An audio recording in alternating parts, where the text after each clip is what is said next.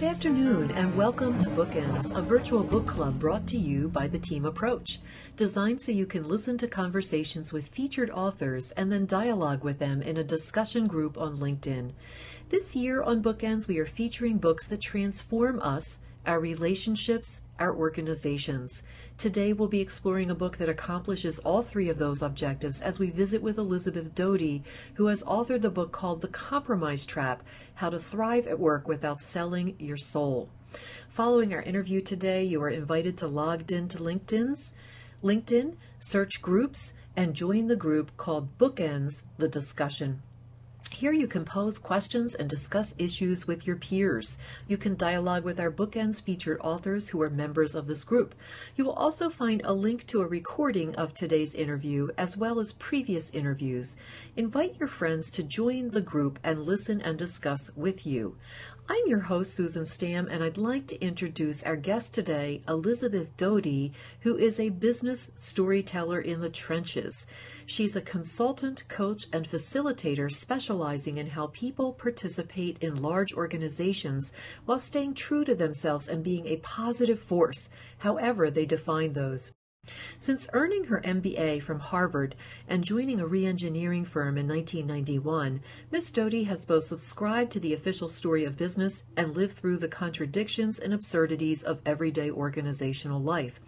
Prior to business school, she worked in the hospitality industry, where she served as a manager for more than eleven years, mostly in four-star hotels. In late nineteen ninety-three, Miz Doty founded Worklore, a consulting firm that partners with leaders and teams to help make their missions real, using story, systems thinking, and constructive conflict to untangle complex problems that hide gold mines of opportunity. Current and past clients include Intuit, Camp Dresser, McKee, Stanford University, SkillSoft, Hewlett-Packard, and McGraw-Hill. A chronic interviewer, Miz Doty has spoken with more than four hundred people about their day-to-day experiences at work. She is convinced of the enormous potential for individuals to engage more actively and constructively in the systems of which they are a part, as a critical element in their own well-being for better organizational performance and for greater alignment of organizational actions with the needs of the larger world. Miz Doty received her B A in economics from the University of California at Berkeley in nineteen eighty-five and earned her M B A with honors from Harvard in nineteen ninety-one. She has presented as Systems Thinking in Action, the Business Ethics Network, and the Bay Area Society for Organizational Learning. She has been published in the Pfeiffer Human Resource Management Annual and Strategy Plus Business Magazine. From two thousand four through two thousand six, she assisted Doctor William Ury in researching examples for his book, The Power of Positive No. To get a copy of The Compromise Trap or to connect personally with Elizabeth, visit w w w dot compromise trap dot com. Elizabeth Doty, welcome to Bookends. Thank you very much, Susan. I'm very glad to be here. Elizabeth, would you frame what a compromise trap looks like for us? You open the book with your story of Jim. Could you share this story and, and tell us how it illustrates the type of pressure that leads to a compromise trap? Sure, I'd be happy to. And it was rather a coincidence that he, he was the first person I interviewed as part of the study that led to the book, and yet his story really exemplified some of the journeys people described to me in other interviews. I first met Jim at a conference, uh, and he was a man on a mission. He was so proud of his company. Um, he described what he was doing in selling um, uh, recy- carpet that could be recycled. He described what he was doing as kind of preaching the story every day, out there telling the sustainability story.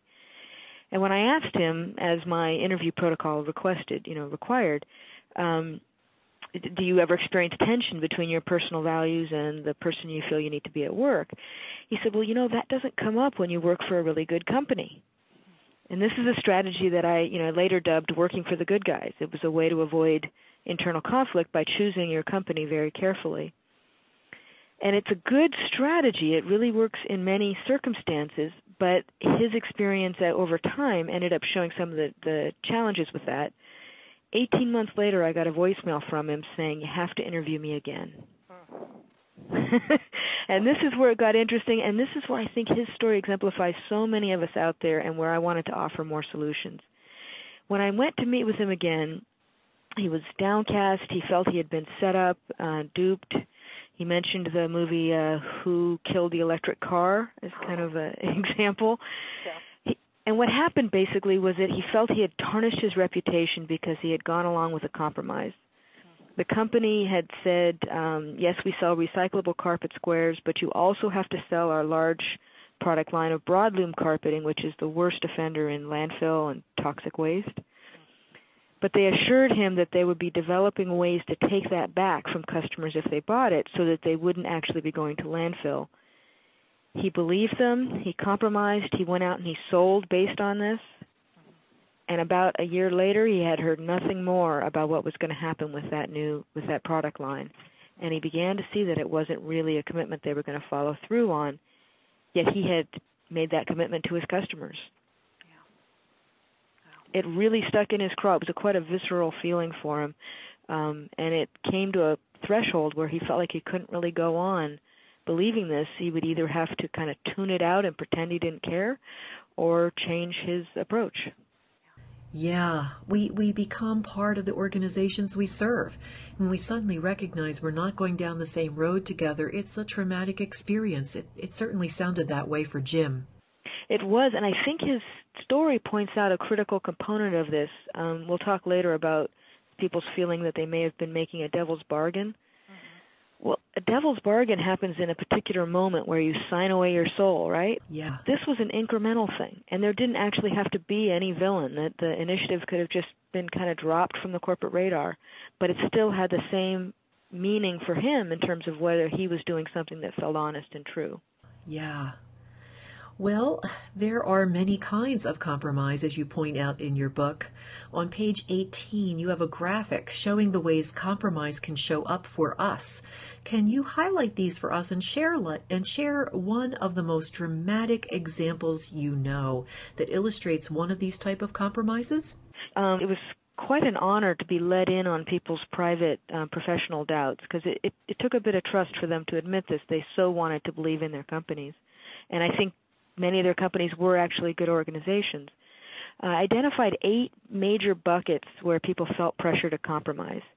And um, one of the main ones, and this is just c- kind of baffling because it, it actually benefits the company not to pressure people to compromise this. And one of the main ones was people's desire to do good work, the desire to do work they felt contributed to the world and was h- high quality, met professional standards and commitments. And the one woman I spoke to that really most affected me, and it was quite emotional for her when she re- recalled the situation, was that she had been an intensive care nurse during the period where uh, managed care came into effect, and her patient load had been tripled. And so she began having panic attacks on her way to work, terrified that someone would die on her shift because she simply couldn't keep up with all of the people who needed attention from her in this, you know, highly intensive, um, demanding job. My heart just went out to her, and yet I could also see how in a remote office that might not be quite as an apparent consequence of that, of a policy. But those of us on the front lines actually seeing the consequences see the potential, the risk, the, the, the, the harm that could be caused, and I think we actually feel it quite personally, as she did. Certainly, yeah, in, in these life and death kinds of situations, and you wonder um, how many people are carrying around things that get to a point that they're having panic attacks. Uh, somehow or another, we don't share information like this up the line with the people making these decisions and putting us in these places that are not good for any of us. They're not, no. And the, and we can talk, as we get into this, we can talk about the the flip side of this from a leader's point of view. Um, often people who speak up about this are perceived as whining. Mm-hmm. Um, but it's there are ways to look at it where the person is actually kind of the, um, the canary in the coal mine, or as one person I know calls it, the pointy end of the chisel, mm-hmm. where all the forces are leading to this, and now they're the last step in a chain that's going to lead to potential harm or risk. Yeah. Yeah. Be be true to thyself. Yes. That was a, a great quotation in your book and certainly very appropriate.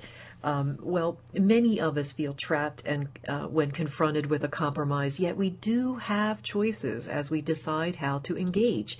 Could you discuss the two choices that are really before us? Yeah, I'd be happy to. And there's a diagram that's kind of the organizing framework in the book that really highlights these two directions. And it was a bit of a, it took a lot of sorting through my notes to identify these two primary choices because they're not the most obvious ones. You would think that the choice really happens at the moment of feeling that pressure, and these choices are a bit upstream from that. They're, they really relate to how am I going to engage in my work overall? What what attitude am I going to take towards my work? And I found people fell into one of two major clusters, right? And they moved and they shifted, and there were variations. But the primary two strategies I saw people taking was either playing along with the game, feeling as if they had little choice but to comply, to, to accept the terms that were given to them, uh, potentially to earn their stripes and then push back once they got to the top or got some power. And then others who felt like, and potentially because they had gone down the other path and realized where it led, that they couldn't accept the terms and that they had to take a broader perspective and what I called redefine the game, you know, to really question even whether it was a game. And so much of um, much of the rest of the book, it goes into how exactly do you do that? Because it, when you take that broader perspective, you actually see how you could potentially end up depleting yourself when you play along with the game, that you may have more options that appear on the surface, especially when perhaps you're being intimidated or cornered or, or bucking a trend in a corporation. And also you get clearer about what you really want. And it may not be the things that are rewarded or people assume you want. And that creates a little more freedom and actually the ability to do some good. As you're talking about the things you learned as you were discovering these patterns, maybe you'd tell us a little about the research um, you did to write The Compromise Trap and the three themes that emerged on this journey. Um, so the first thing is I, I would almost say that this is two parallel tracks that have been going on in my own professional life and personal life. I have a kind of a private love of story and people's stories. And so whenever I had a client engagement, I've always looked for the story behind the people I'm working with. It's kind of been just what keeps me going. Um, and I've been a consultant for twenty years working in the guts of many organizations. And then secondly, as a consultant concerned with what works best in organizations and how we get out of recurring dysfunctional patterns, I noticed that there were quite a few breakthroughs in my client organizations that revolved around individuals who had been, quote, sucking it up, you know, not speaking up about a problem where they either saw the solution or the consequences of some policy, mm-hmm. and that that pattern was actually hurting the organization and causing the individual incredible stress. So I said, there's got to be something going on here that it's hurting the individual and the organization, but there's so much uh, momentum not to speak up. What's going on with that? And so I began what I called an appreciative inquiry into the dark side of work, going into with a solution-oriented focus, what is it that stops people and how real are those concerns and threats? Where might assumptions be getting in the way? Where could we shift maybe with some skills or larger perspective to give people more freedom and organizations the benefit of more perspectives? So as I did that, I interviewed fifty-two people through formal, in-depth, you know, two- and three-hour-long interviews through a, a prescribed protocol, kind of inspired by the uh, ethnography or narrative inquiry methods. And coming through those fifty-two plus an additional sixty-seven more informal conversations, I arrived at three core themes. And I think these themes interact. Um, they won't be too foreign, I think, to your listeners, but it's been helpful to people to have them crystallized. So the first one is what I described as an intense pressure to conform, almost a gravitational pull, whether you consider it for the good or the bad, that there's just a need to adapt and buy in. People use the phrase drink the Kool-Aid over and over and over. And I don't know if you recall the origins origins of that phrase. Do you uh, remember? Oh, yeah. Uh, it's, it's been long enough that I think for some of the people using the phrase, there's not quite a vivid connection back to what that meant. Yeah. Uh, with Jim Jones and the mass suicides where people drank the Kool-Aid laced with cyanide. but it's used to refer to the idea of really getting on board. But people describe the consequence of that as things like having an ownership of their psyche.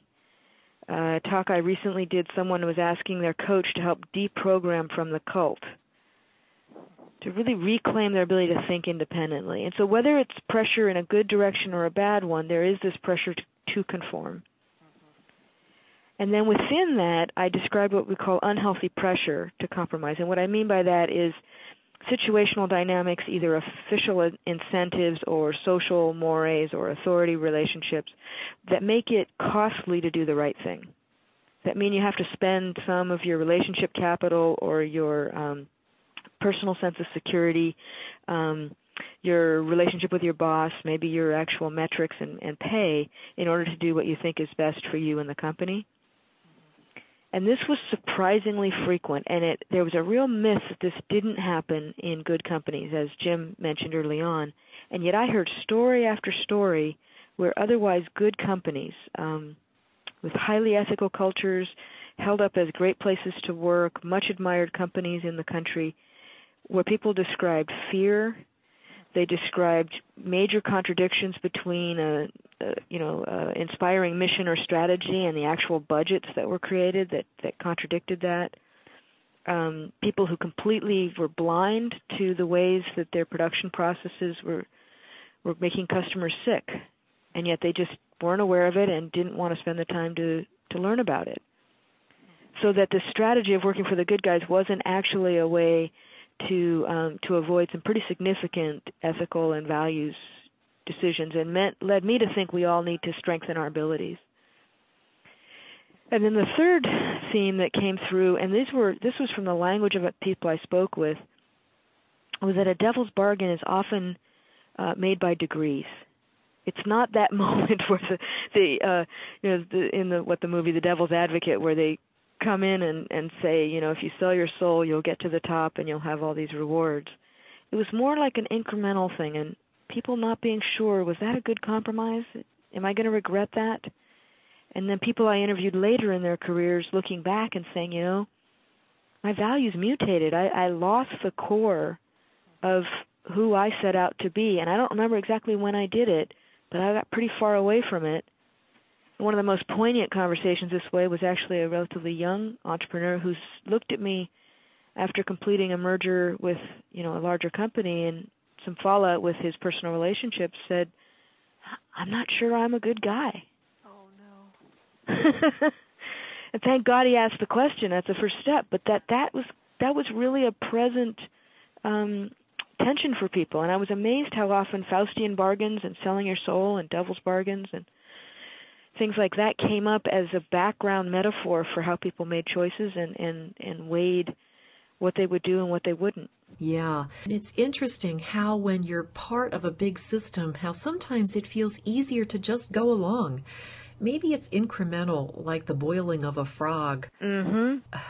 But somewhere along the line, as we discover these things, we find that we have this whole system with momentum, and it's not positive. It appears to just pull people along. It's it's uh, like it's like a magnet. It is, and I think that the metaphor that came most to me was similar to magnetism, was the gravitational pull. It kind of pulls you into orbit around this. this organization, um, and that's, you know, having a positive, strong culture is a good thing, um, but not if it has people squelch the parts of their intelligence and perspective that they can bring to keep things honest, um, and to uh, to resolve the, the recurring problems. Well, I'd like to read a sentence from the book that hit me like a punch in the stomach. And you write on page forty-eight uh, where it says, every time you make an unhealthy compromise to reach your goals, it is like paying for this with a credit card. Um, it was interesting. I was writing this right in the midst of the, um, you know, the collapse of the economy, uh, the credit markets, and how every one of us at every level, from the consumer all the way to Wall Street, had effectively bought things on credit cards, right? Um, an adjustable rate mortgage for a home you can't afford, uh, that's overvalued. Um, and what I was trying to capture here is this dynamic I noticed. Um, many people I spoke to said, well, you know, sometimes you just have to go along or you'll get fired. And what I noticed was that your perspective in the situation has a huge impact on whether you see all your options, and that we actually end up making self-depleting, in the long run, impoverishing decisions because we're caving out of fear in that moment where we just we don't question our assumption. We just feel like we have to go along or we'll, we'll die. And it really felt to people like a social debt to, to disagree. And what I noticed happened when I traced, you know, the, the longer-term stories over time was that what they had done was taken on a liability of some kind.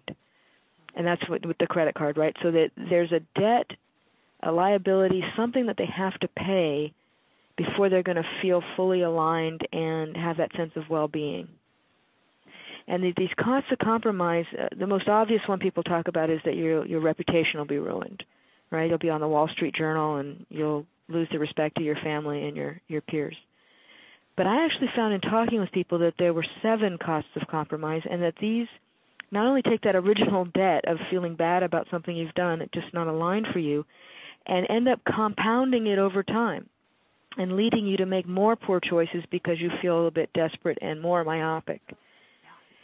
And those seven, um, the seven categories when I spoke with people, kind of um, uh, each people, each person felt a different combination of these, but it's a pretty good menu. The first one is just the cognitive dissonance between what you've done and what you believe creates incredible stress. One lawyer told me when he was in the midst of his law practice and it was out of alignment for his values, it just makes you crazy. It doesn't feel sane. And then what we do all too quickly if we feel that stress is we tune it out, and we adopt blinders that say, well, everyone does this. This is how it's done. If I didn't do it, someone else would. I just don't want to think about that. It's kind of the Scarlett O'Hara approach, right? And we lose all the data that would come from really looking around us, and sometimes the data that would tell us to stop what we're doing. As we do that, we lose touch with that inner sense of guidance, what's right for us, even our ability to be productive and innovative and creative, and we start to develop an escalating commitment, which is a negotiations term, to a goal to prove that we were right all along, that all those sacrifices were justified. So you get more and more locked into getting that V P title by the time you're forty, even if it isn't what you really want anymore. You get ego attached to it, and that leads you to the fourth one, which is you become more tied to external validation and less able to follow internal guidance about which decisions are best going to feed you and, and your commitments to your family. So the approval, status, uh, respect of your boss or people that you are in the, um, competition with takes an inordinate function. It actually undermines your internal um, sources of reference and puts you, sets you up to be more externally referenced.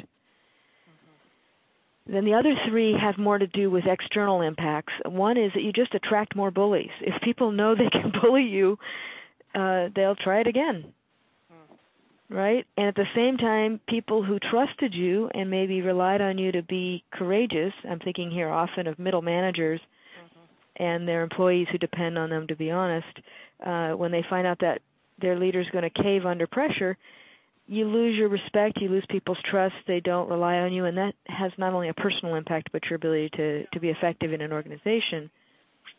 And then the very last one is that you neglect the business.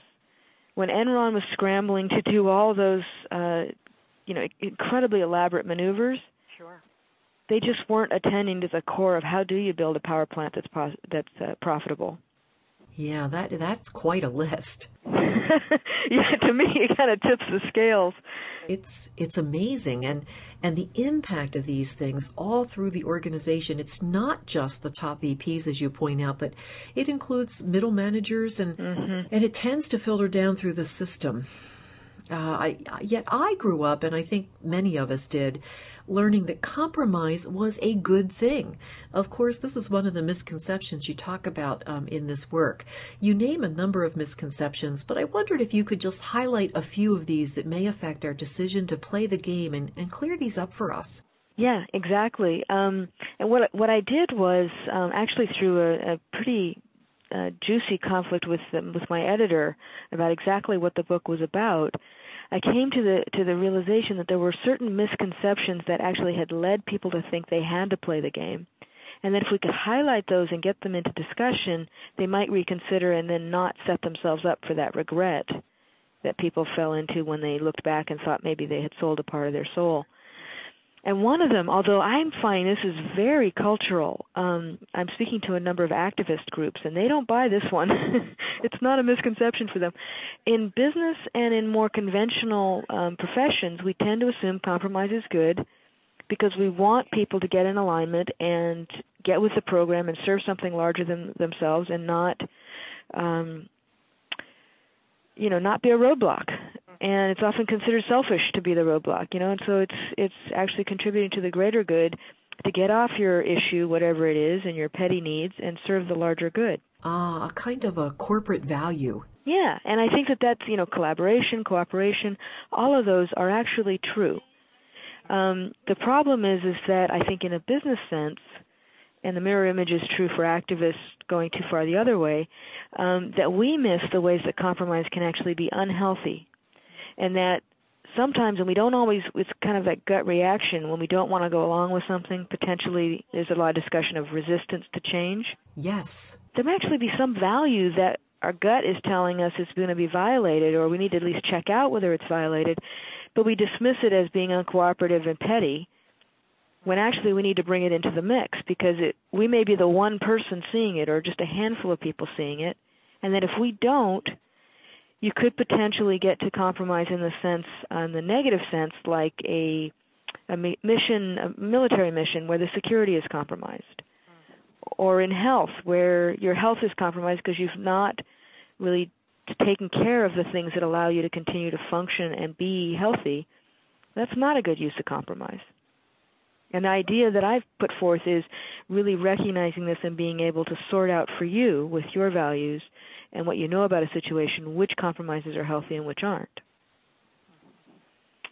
I have, I have a couple others I wanted to highlight. There were ten total, and it's far too many for us to do in this conversation, but there were two others that were fascinating to me, uh, really educational for me to actually think about them, that I think are kind of most surprising to people.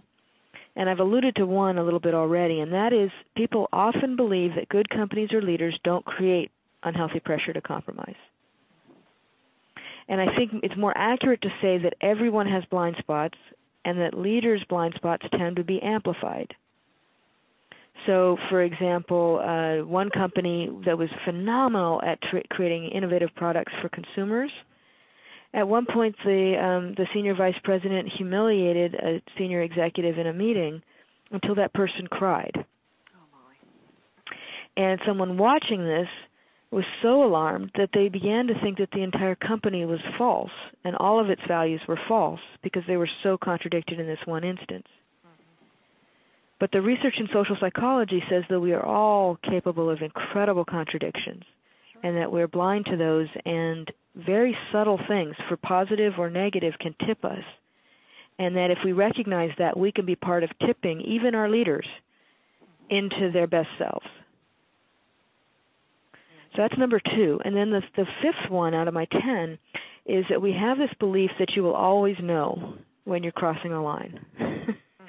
And this was just fascinating when I did a survey of the psychology research to back up kind of what my, my participants had gone through. There is research in the field of groupthink by um, some earlier researchers than Janis, who's most famous. Um, Sherif and Ash did a, a, a study where people were looking at the length of a line, you know, just the length of a stick or a line on a screen. And when everyone else said it was a certain length, the who were Confederates, the person who was the subject of the experiment would report that they saw it the same way everyone else did, even though the line was shorter than that. And it was completely unconscious to them. Uh-oh. And other other researchers at Harvard right now are studying bias, unconscious bias, by doing role plays and having people play, say, the auditor for a buyer or a seller of a business. Okay. And they tell them, okay, you're the buyer's uh, auditor. What do you th- value this business at? And, of course, they have an incentive to be, you know, pro-buyer, and the other side has an incentive to be pro-seller. Sure. And their, their, the gap between their estimates was about thirty percent. Oof. And then he changed the rules and he said, okay, okay, now really, really tell me what you think. There's, you know, there's seventy-five bucks in it for you. What's your real assessment? And they all stuck with their assessment. Oh, my goodness. It was so unconscious that they were convinced that they had seen the facts. And so this bias, he thinks, this Professor Bazerman thinks, is actually more of a problem in the auditing professions than outright corruption. Wow. It causes us to be a lot more humble, I think, or I hope. It would be interesting to look at that experiment in light of some of the work coming from Daniel Pink in his newest book, where he's talking about intrinsic motivation mm. and, and, and using carrots to motivate people. He's, he's disturbing everything that we thought we knew about motivation. That behavioral approach from outside. I haven't read his books. I've heard a number of good references, but I do think um, some of the people that have influenced me um, wrote a book called Mistakes Were Made But Not By Me, mm-hmm. and another one called Predictably Irrational. Mm-hmm. Um, both of them show how our identity, well, situational forces press us far more than we realize, and then our identity of being competent, rational, and objective presses us to change the data or our beliefs to show that what we did was justified. It's interesting what you learned through the process. One of the things that you learned I just loved. In fact, as I read it, I was squealing with laughter at your summary of the film documentary called Citizen Volkov Havel Goes on Vacation. I thought the use of creativity in the midst of an extremely difficult situation, you know, where they really could have gotten sucked in uh, to the negativity and, and pulled along. I was so impressed how they stood up to these powers. Uh, you, you, would you talk about that and, and how we can re redefine the game as an antidote to the compromise trap? Yes, and I, I have to tell you, I think having stories of this is crucial, because when we feel cornered, like we have no choice to play the game, we can't see that there's any other way to go. So I love the idea that that there are stories that can help us remember the, the incredible freedom we do have to change the terms in a situation. And in this case, I think Václav Havel is, is, a, is a master of this, and of course he was a playwright, so he, he's good at theater. Um, And the story was, in Czechoslovakia, under the Soviet uh, puppet governments, there was uh, constant surveillance by the state police. He was a target for their surveillance, repeatedly arrested, imprisoned for years at a time, as were many of his um, fellow signers of a, of a declaration called the Charter seventy-seven. And he was used to this, and he had kind of gotten used to what it means to go to prison and all. And he tried in nineteen eighty-five. Now, remember, this is long before people knew that the Berlin Wall was going to fall and the Soviet Union was going to crumble. He decided to go on vacation and see what would happen in the interactions with the state police. And some of the, the film, I think part of it's a reenactment, but it was wonderful that he's being tailed front and back as if they were the only cars on the road, his little V W Golf, by three or four state police officers. I mean, they go on walks with him when he walks his dog. He is really under the ra under the microscope. But he was, as you say, incredibly creative, as were his followers, to where um, when he was under surveillance, they were supposed to be hidden right outside the house where he was visiting.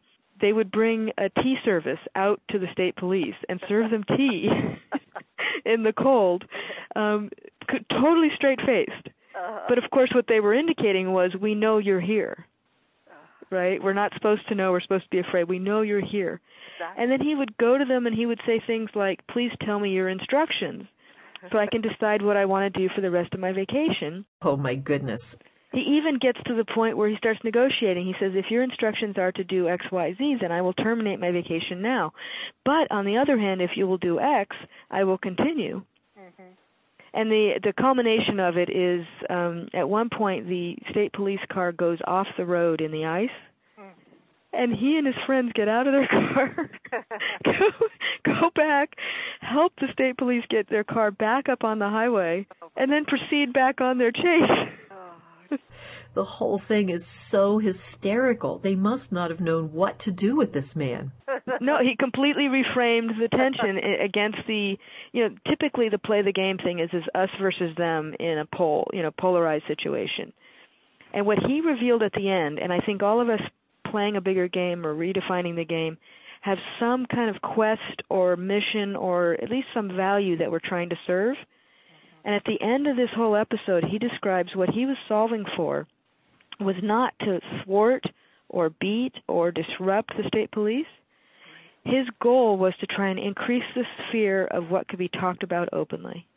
What a worthy goal, and it included the police, not as antagonists. Exactly. And I think this is the same pattern with the people I interviewed. eighteen of the people I interviewed spoke of episodes or periods in their lives or were currently practicing the strategy of redefining the game. And it basically came down to don't accept the terms. It, it looks like a lose-lose situation. Get creative. Don't count what you consider winning and losing the same way as the system tells you to. You know, maybe being a vice president isn't really going to be what satisfies you. One one C E O I interviewed said, um, I can't fail because I have no ambition. That, to me, is the redefining of the game. Yeah, it's it's sad for, for so many people that just start going down that path and they feel they have no options. Yes. I hope that as people read your book, they begin to grasp the idea that they have options and, and that these are really unlimited. There are so many ways we can redefine things and start moving them in a new direction. And sometimes a person can actually mend an organization in the process, should they decide to stay. Yes, exactly. And I, I'm hoping that this then means people who want to live their values don't have to leave, that they could actually um, focus on the higher potential and stay in and help shift things for other people. And I think um, you do have to deal with reality, but when you feel those options, it's it's you can actually survive. You actually feel like, okay, it's not us and them. There are, there are plenty of things I could do here that could shift this, and you start to have fun with it. Yes, well, Havel was certainly having fun with it. Very impish man. Yeah. Sometimes it seems that organizations miss the opportunity to get their team's very best when they develop too many rules and policies that can even end up backfiring. In Chapter five, you share a personal example from your early career. Could you tell us about this experience and how we can reconnect to our strengths? Well, it's kind of embarrassing, Suna. But yeah, let's go there. In the service of uh, of making a point and helping other people avoid my path, um, the first thing I think we do is um, just in general in business and in life potentially is we assume that the people we're opposing who are making our lives difficult are pursuing their own best interest. Mm-hmm. But in fact, they may be doing things that are self-defeating. And in this case, I was a salesperson for a hotel, very young. I think I was, uh, what was I, twenty-four, twenty-five. Um, my boss didn't believe in me. He was kind of forced to hire me from another department when it got shut down.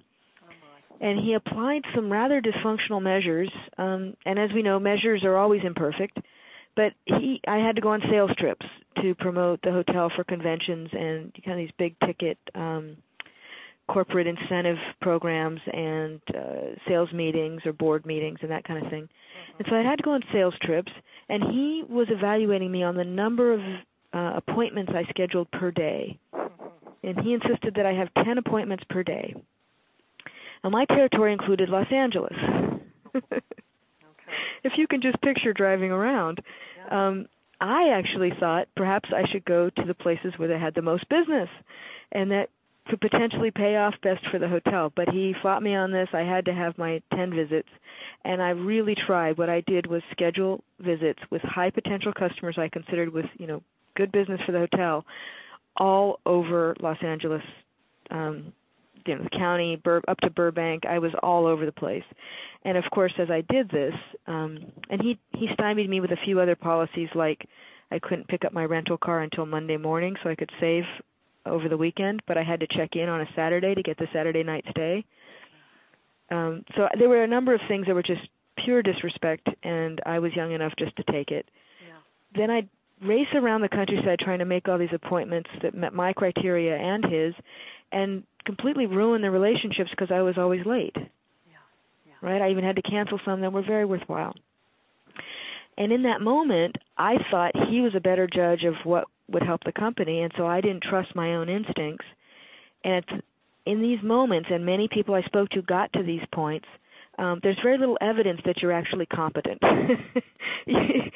Your boss is yelling at you. The numbers aren't measuring up in the way they want them to. Um, and I, I tell the story in the book that for me what turned it around was I would go to Disney to Disneyland and ride the roller coasters.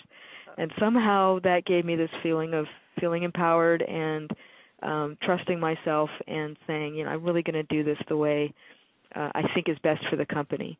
And it ended up changing. I applied to business school and, and kind of shifted my career from that. But other people I know actually did that in the job. I tell the story of one woman who just walks into her boss, similar situation. She was at a sales job, and her boss had told no one to speak to her because he didn't like hiring her either. And she said, uh, boss, this is disrespectful. It's not okay, and I recommend you fire me today or else start treating me as a member of the team. Uh-huh. Uh-huh. What do you think happened? Uh, well... Uh... You know, I'm hoping that he started treating her like a member of the team. It's just the surprising thing, especially with um, people who value frankness, which many kind of overbearing bosses tend to value frankness. He said, you're right. I'm sorry. I don't know quite why I've done that. What do you suggest? And she said, well, let me sell this way, that way. And she went on to be his top salesperson. The power of truth and directness. Sometimes just laying the cards on the table really does turn people around, certainly not in every situation, but it's a good strategy under some circumstances. And, of course, it takes skill. I think what I'm highlighting in particular here is that her truth was actually in his interest. And how we say it is critical, but when we find those, you know, we often assume that, well, there must be something I'm not seeing here because it would help him if I sold. Right now he's just paying my salary for me to sit around. His salary is contingent upon your success. Exactly. So so people are not always rational. We're all schizophrenic, and I think that gives us a little more um, sense of being inspired to be creative when we realize that. When we assume everyone's rational and that what they're stalling us, um, it's because it really does help them, then we feel like there are few choices. Let's come back to Jim, your friend from the carpet industry. You ask him a very interesting question about the exact time his company's decisions and actions became an integrity issue for him, and he offers a surprising response. What are the implications of his answer for us? Yes, yes. I thought this was very interesting. I still remember the moment we were in this pub with, you know, peanut shells on the floor and having a couple beers, and it just hit me to, you know, it wasn't in my interview list. I said, you know, at what point? Because there was this threshold, right, where it wasn't a single bad decision. It was over time he began to realize that the company wasn't going to deliver on um, the more environmentally sustainable product. Um, I asked him, when exactly did this become an integrity issue for you? And he fired off really quickly, well, the moment you know. And then he stopped, and we both kind of looked down for a moment because something didn't ring true about that. And finally he looked back at me and says, you know, I have to revise that. The moment is when you should have known.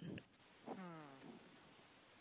And I think you're right to ask about the implications of that. It's a very subtle thing, and I think in most conversations about ethics, we, we, we don't put nearly enough attention on this. The option when you compromise comes along, the, the, the times when we compromise always come along with the option to dismiss it from our awareness, yeah. to tune it out. And so the biggest question is actually, are we going to let ourselves see the places where it's no longer in integrity, or we've learned something and now we have to take greater responsibility, or oops, I really did do something I'm not proud of? Mm-hmm. That's the biggest determinant. And I think the what I've come to, at least, is the implication for that is humility and compassion and an attempt to understand is actually not a way to let bad behavior off the hook, but actually a way to increase the amount of responsibility we do take. Mm-hmm. That we can have conversations where even just sorting out where do we stand, as opposed to jumping to a witch hunt or sorting people into good guys and bad apples. Um, this really argues for having compassion and understanding as our starting point without letting up on the need to be responsible. And then I think there's a second implication, which is you can prepare yourself for this kind of situation by recognizing that every industry has inherent tensions. And there are always things in any particular configuration of, you know, business models where certain things are more visible, measurable, rewarded, talked about, and the tendency is to push to do whatever it takes to raise those numbers. Mm-hmm. And there are always things that are harder to measure, longer term, um, maybe obligations that we just assume we'll fulfill, like not putting out unhealthy food that make people sick, uh, those are the things that constantly get chipped away at in incremental ways that we put people on the spot when they try and speak up about them. They sound like Henny Penny. So those are the tensions. That would be the place to watch for, so that you really focus your awareness. Um, and I think in the green and sustainability industry, it's going to be how how real is the mission over time? Are we continuing to progress towards our commitment to our uh, to change the game in this field? Certainly a big topic you are addressing in your work is our own ethics and value system. I was surprised and pleased to read what you said about Jim Lehrer of the NewsHour. Um, would you tell us what we can learn from him? Well, I want to put this in the context of um, the entire second half of the book is what are the investments you can make in your ability to stand up and, and redefine the game, to keep that larger perspective and feel supported in it, because you're going to be differing from, you know, often you'll be differing from the culture around you. Absolutely. And so what we've talked about so far are a number of things around being able to see on a, a larger perspective, um, keeping your awareness open. Uh, my story was about um, keeping in touch with your strengths and your gifts and what you have to contribute. A third one is kind of being up to something, having some worthy enough win or a professional quest that you're attempting to serve that gives you a reason for courage. Otherwise, pushing back can feel kind of petty. But when you're serving something that's really critical, it helps you put healthy and unhealthy compromises in perspective. It helps you activate courage, and it helps you get through those inherent tensions in a particular industry, often distinguishing yourself from many others. And so this is where um, I found that Jim Lehrer, who is a person I really admire, I've learned a little bit more about him as um, I tried to feature this in the book. The, as you know, um, media and journalism is really under pressure around this uh, commitment to serve the public interest. Mm-hmm. It's not just any industry. It's an industry with a very particular function in a democracy, and that that's under a lot of threat right now with um, you know, kind of blurring the lines between advertising and reporting, how much investigative reporting is done. Um, and Lehrer and his crew, and apparently the whole um, NewsHour team, have adopted a number of professional guidelines, I call them, to help them weigh healthy and unhealthy compromise given the tensions in that industry. I'd like to read a couple of these that I, that I consider kind of um, remarkable. They're so pragmatic, but they actually get to the heart of where you could compromise in unhealthy ways. Please do. Um, cover, write, and present every story with the care I would want if it were about me. Assume the viewer is as smart and caring and as good a person as I am. Assume about the, all, the same about all the people I report on. Carefully separate opinion and analysis from straight news. And don't use anonymous sources or blind quotes except on rare occasions. No one should ever be allowed to attack another anonymously. And finally, I am not in the entertainment business. Or the advertising business. Yeah, exactly. And what they've done by being so clear about those, what I call distinguishing commitments, they make them different given the tensions in that business. They've got a very clear brand um, that makes them unique amongst um, most news reporting. Excellent. It was it was really encouraging, especially, as you say, in that particular industry, which has been so compromised by the fact that there are so few news outlets today who I, I, I don't know what that does to overall quality, but I certainly don't think it's a positive thing. Yes. It was so encouraging to read about him and his team. You know, there are some times when we must share our truth, uh, even when that truth is hard. And I loved the story that you shared of a senior vice president named Scott and how he approached his need to share his organization's truth and how he used this to help his organization rather than going on a witch hunt. Could you share Scott's story and what you call a positive play? Yes, yes, absolutely. And I do want to admit something you kind of alluded to at the beginning here. Redefining the game is hard. It's actually only only a positive strategy when you consider the alternatives. It's it's not a very easy thing to do. It calls you to respond to a lot more situations than, than playing along with the game. It's just the best way to stay in touch with who you really are and what gives you the most life, you know, enjoyment in life.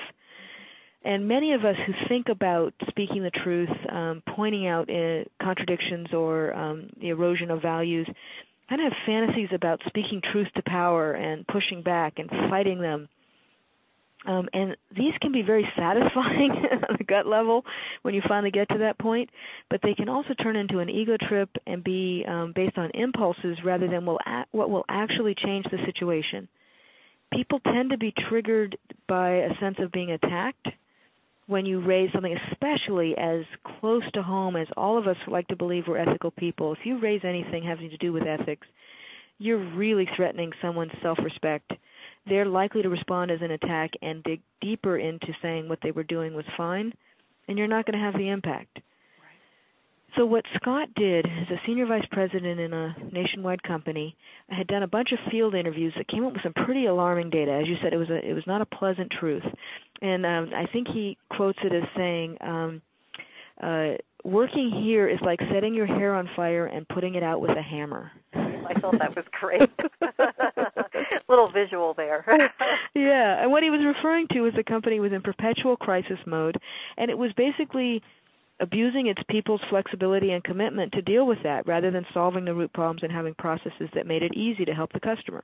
Mm-hmm. Well, the pe- first time I heard this story was from someone who had been in the room, and they were like, wow, he was so courageous, so bold. He said that right to the chairman of the board. All the senior leaders were present.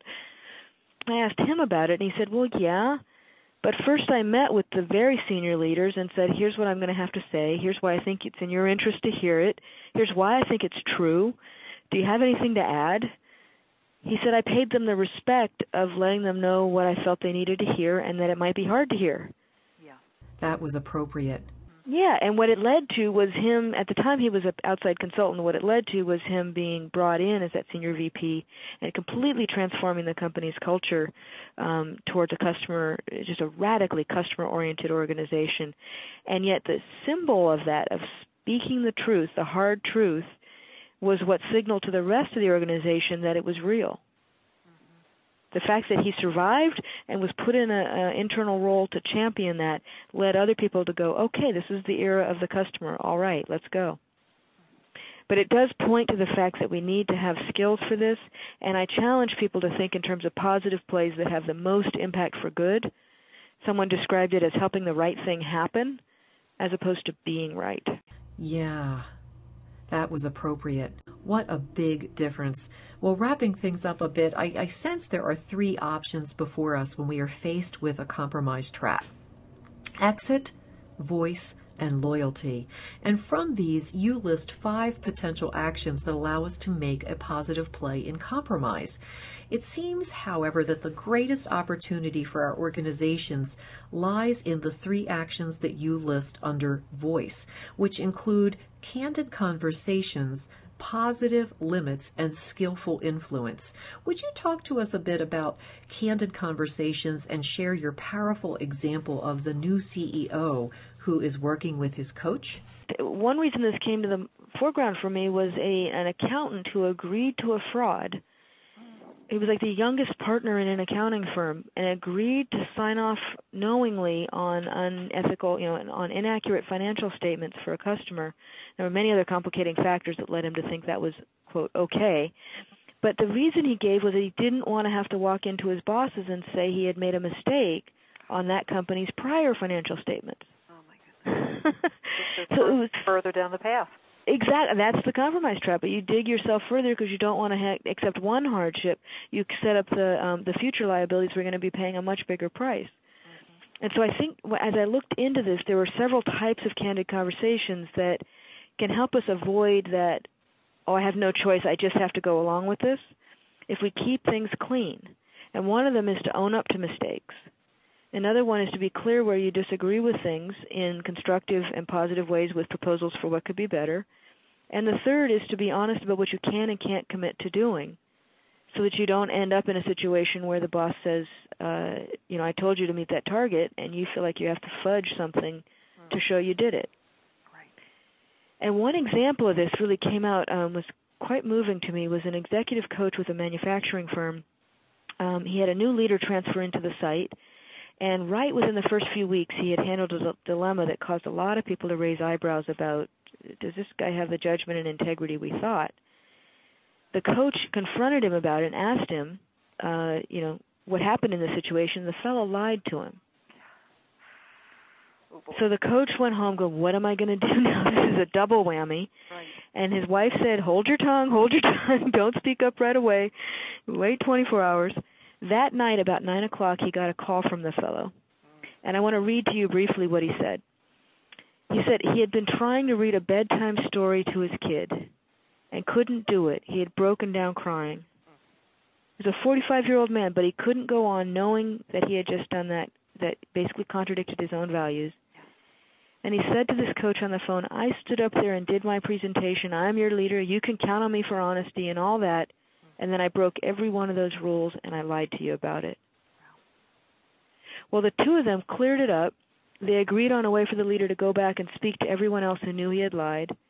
And the relationships got stronger because he came clean. Right, right. But it's quite a discipline to do this. It's scary. You don't know the response when you do it. You have to have some skill, and it's still a, a bit of a wild card, card. But keeping things clean takes us out of those situations where we're so desperate we feel like we have no choice but to go along with the wrong thing. I think of those rare times when, with people in very public roles who have stood up and said, I've done something wrong. How powerful. It opens up all kinds of opportunities. And people are so gracious when they recognize this person is, is one with integrity who can admit when they've been wrong. It appears that trust goes up instead of going down, yet so few take the opportunity to do this. And it's an amazing thing to me. Your book is just wonderful. I uh, have it marked all over and, and places that are marked to, to read again. And it, it's appropriate for the times in which we live. Elizabeth, be, before we close today, would you tell us about how you can support individuals and organizations and a bit about the work that you do with teams uh, and, and individuals and, and tools and services that you can offer? Wonderful. Great. Thank you for that opportunity.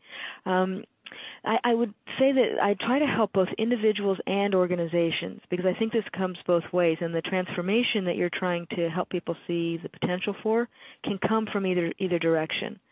Uh, my my most, I think the most powerful audience I can speak to is that mid-level executive where they are both a leader and a follower mm-hmm. because they have the potential to change in both directions. So for individuals, I've been offering one-on-one coaching. Um, in these difficult times, I've found that sometimes a peer coaching group helps, so I've got a new group starting with a uh, session on April twenty-sixth as a kickoff, which people can find at my website on worklore dot com. I actually have started a hotline, eight eight eight worklore, that when you feel cornered or you're pressed into a compromise that just doesn't feel right, that we can be here to help you sort it out and weigh out whether it's healthy or not. And there's a diagnostic on the site to help you identify which of the six foundations, um, well, you know, where you are on your six foundations and uh, how well prepared you are to deal with pressure and to, to fully give your gifts as a positive force. And then for organizations, um, we have a workshop focused on weighing healthy and unhealthy compromise and helps organizations to develop the guidelines like Jim Lehrer's to help you know what those are. And then I'm really excited about a new one that's in the works, and so I'll be publicizing it a little bit more in the future, uh, what I'm calling a team renewal process that allows organizations to uncover how well they're living up to their commitments mm-hmm. and unleash the employee initiative that comes from cleaning up those commitments. Yeah. So the focus is as we move out of this recession, as people want their teams to Uh, team members to take independent action, how can you clean up the commitments about the mission being real, the actions being in alignment, so your team members trust that and go out there and really spread the word about your business. So that's to come, and people are feel feel free to contact me through the website, and I'll be happy to let them know. Uh, there's an email subscription list as well, and I'll be happy to let them know as that comes along. That sounds wonderful. Elizabeth, thank you for taking your time to share with us today your knowledge and ideas around this key concern. It's been just great to have this time with you, and I'd like to encourage our listening audience to purchase your book, to get a copy of The Compromise Trap, or to connect personally with Elizabeth. Once again, you can go to w w w dot compromise trap dot com, and following our interview today, you're invited to join in this conversation by joining a group on LinkedIn called Bookends, The Discussion. You can pose questions for Elizabeth, who will join us in the discussion group along with your colleagues and peers. You'll also find a link to the recording recording of today's interview to share with others or re-listen yourself. Be sure to invite your friends to join this group. Thanks again for being with us today, Elizabeth Doty. Thanks so much, Susan. Bye-bye now.